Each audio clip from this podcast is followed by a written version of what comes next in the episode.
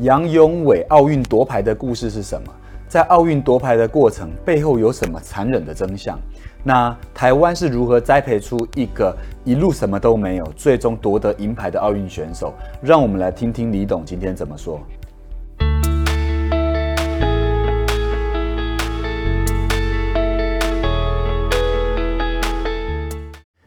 大家好，欢迎来到李董下班后吼。那大家今天下班了吗？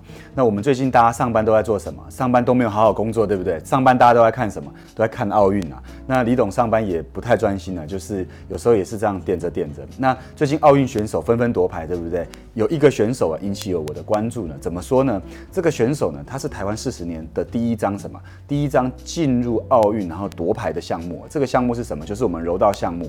这个选手叫什么名字呢？叫做杨永伟。那有一个媒体。的标题也写得非常耸动啊！他们写杨永伟以什么，以及他的什么，他的最大的竞争对手高藤直寿啊，他们都拥有一个叫做很特殊的柔道耳。我看到了这一个新闻画面里，我就点进去，因为我非常好奇什么叫做柔道耳。我们的耳朵就耳朵，竟然还有什么？竟然还有柔道耳。那我跟各位讲，你去看了柔道耳后，你会发现哦，原来一个柔道选手的培养是多么的不容易哦。那我讲一个柔道耳怎么形成的过程给各位听，各位就会明白哦。因为在柔道的训练过程哦，选手必须怎么样？他必须有，有时候他在练习互搏的过程呢，他耳朵呢，他是会跟地垫怎样摩擦的。那大家知道吗？耳骨是非常脆弱的，一旦经过摩擦，那它就会怎么样？容易大量怎样出血？那反复出血，这个血肿啊，如果没有消去，然后他又继续的练习的时候，这个出血会继续，结果那个血块持续没有消去以后，最后导致这整个耳朵的在耳骨的地方会纤维化。那这些纤维化的过程呢，导致了他的耳骨怎样整个变形？所以各位仔细看哦，你看这张哦，就是高藤直寿的这张照片哦，各位有没有看到高藤直寿的这个照片里面，他的两个耳朵都怎么样？严重的变形啊！那杨永伟怎么样？他有一只耳朵也非常明显的变形哦，所以各位可以可想而知，他们在训练的过程啊，有没有很艰苦？应该非常艰苦，应该说每个运动都有它背后辛苦的地方哦。柔道选手是这样，对不对？那我这一次读了杨永伟的故事以后呢，让我想起了一本书是什么？这一本书呢很特别哦，因为当时我记得我去呃就是成品书局的时候，我有时候会晃晃成品书局嘛。那晚上以前在敦南成品啊，那在成品书局看到这本书的时候，那个封面呢真的非常不起眼的。为什么？因为这个封面让你不会想要买它，甚至你也不会想看它，因为下班了就已经怎么样蛮累了，怎么会想看这种就是？封面名称看起来很枯燥的书呢，但是这本书我今天还是要跟大家开箱推荐一下。这本书叫什么？这本书叫《原子习惯》了。为什么我要推荐这本书呢？因为这本书呢，我发现他跟杨永伟在讲他培养自己成为进入了银牌选手里面的过程里，在我心中他已经是金牌了啦。那在奥运的金牌选手培养过程里面呢，真的跟这本书里写的非常的接近哦。那我先说这本书哦，各位如果有机会去查，它是成品排行榜这十年来。一直以来都荣登排行榜前十名的书哦，那这本书很特别，对不对？那我先说。最近呢，我先插个话，我在媒体上还看到一个叫做呃，现在媒体上最近出现了好多姓杨的，那日本出了好多姓杨的什么？为什么日本会出了很多姓氏姓杨的呢？那原来发现杨永伟的粉丝专业怎么样？在这短短的几天内涌进了好几十万人，然后大家都都自称自己是什么？自称自己是杨太太。喂喂，原来呃，原来日本出现姓杨的是一堆的杨太太啊。那杨永伟呢，一炮而红啊。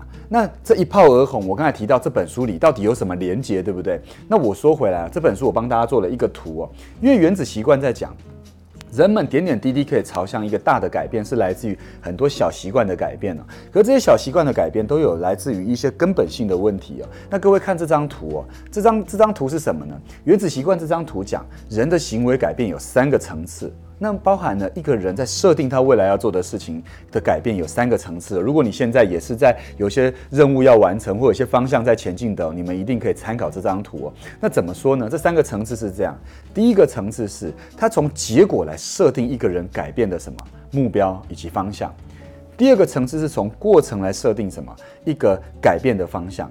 第三是从身份认同的角度，就是设去设定一个改变的方向。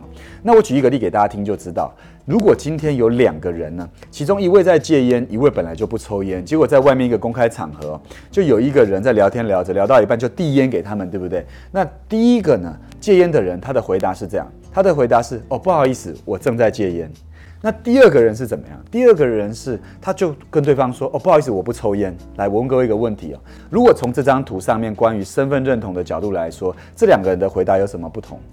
你各位去看哦，一个人是说我正在戒烟，一个是我不抽烟，哪一个的的哪一个的身份认同以及带出来的力道会比较强？基本上，各位很明显答案就在这，对不对？所以各位有没有发现，这三个层次里，身份认同是一个非常重要的 key point。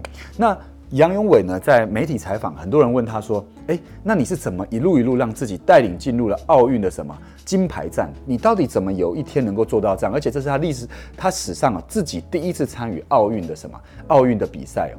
那这个过程里，杨永伟就这样阐述，他说其实他是有一个描述，他是有一个怎么样设定挑战的过程哦。那大家都好奇嘛，因为这个挑战的过程对大家帮助一定很大，因为我们都通常都听他有什么呃艰辛啊，然后设定什么目标，可是他到底的方法是什么呢？我给大家看这一张图，非常有趣。他曾经在台湾做过一场演讲。这张图上面，各位看哦，这张图上面密密麻麻写的全部是杨永伟的目标。可是这个目标有一个非常特别的地方，它是这样设定的：它这个大这整张图上面，它是一个大的九宫格，最中间有一个小的九宫格，在小的九宫格的正靶心的地方，它设定了一个异于常人的什么目标是什么？它上面写的：我要成为奥运的金牌选手。那各位知道吗？这件事情，它已经不是只是一个结果，不是说哦得第一名，也不是只是一个过程。他把自己设定了一个什么身份？我是一个奥运的金牌选手。他是全世界奥运殿堂最顶尖的运动员，哇！他设定了这个目标后，各位，我跟各位讲，他接下来所有其他的小项目都沿着这个展开来哦。那我跟各位说，让我看完这整个密密麻麻的这些内容以后呢，让我印象最深刻有两个地方，那我也提出来跟大家 share。那这两个地方是什么呢？我问大家一件事哦，如果今天你要成为一个奥运的冠军哦，你会怎么设定目标？你会怎么去设定自己要做的事？很多的人会设定，呃，我要怎么练习啦？那我要怎么样去完成一些技巧面的啦？以及我要怎么样去每天要有几次的锻炼次数啦？对不对？可是我跟各位讲，杨永伟当中，在他的成为奥运金牌选手的过程里，有一块的目标设定非常特别。他这样写，他设定了一个好运气的目标。所以，那什么是好运气的目标？原来运气是可以被设定的。对杨永伟来说，运气是可以被设定的哦。那我觉得这个太特别了，我就进一步去看他怎么设定运气的目标。他其中有一项这样写，他上面写，因为柔道选手你只要出场就要穿着自己的道服，对不对？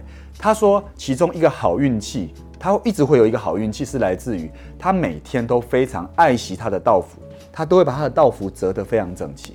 哇，看到这我很 shock 是什么？哇，原来把道服折整齐，他会是跟奥运金牌。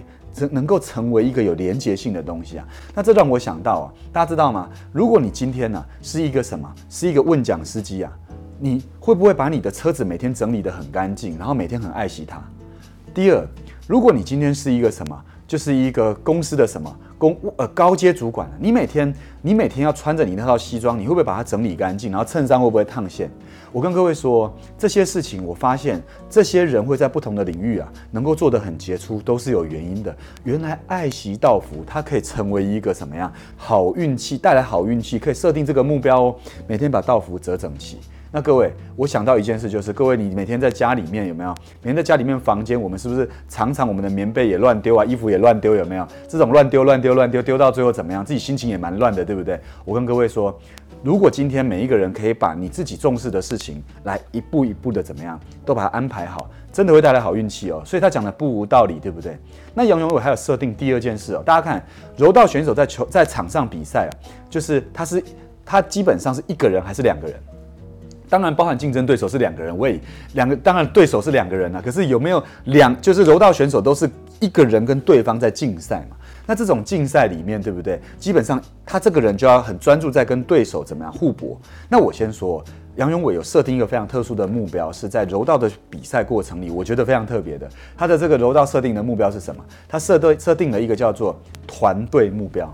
哇塞，一个柔道选手单打独斗在场上，可他竟然会设对设定团队目标。那他里面写到，团队信任是很重要的，所以他设定了团队信任，对不对？大家知道吗？团队信任一般都会怎么设定？讲沟通啦，讲什么，对不对？就杨永伟写的答案非常特别，我觉得他写的答案非常特别。他的答案是什么？关于团队信任，他写团队信任竟然是写懂得感恩。哇，他写到这，我非常的感动。为什么？因为我觉得一个奥运选手，他在还没有出征前，他每天都不断培养自己这种内在的能量，以及内在的感恩跟内在的实力哦。那我问各位一个问题哦，培养一个世界级的运动员到底需要多少钱呢？呃，我给大家看一个《天下》杂志的报道，呃，各类的选手需要的钱都不一，平均四十万到八十万一年。那意思就是，你看哦，杨永伟从小学就开始学柔道，一路到现在二十多岁，这样经过了快二十年。那这二十年，一年如果要八十万，各位想一件事哦，他目前为止都还没有挣到钱，也还没有真正的发展。在这以前，他父母要花一千六百万。我问大家哦。每一个父母都有这个能力嘛，而且还有一件事，通常这些选手们，他们的父母都怎么样？有时候都要辞掉工作，要陪着他们到处征战，还再少一份薪水。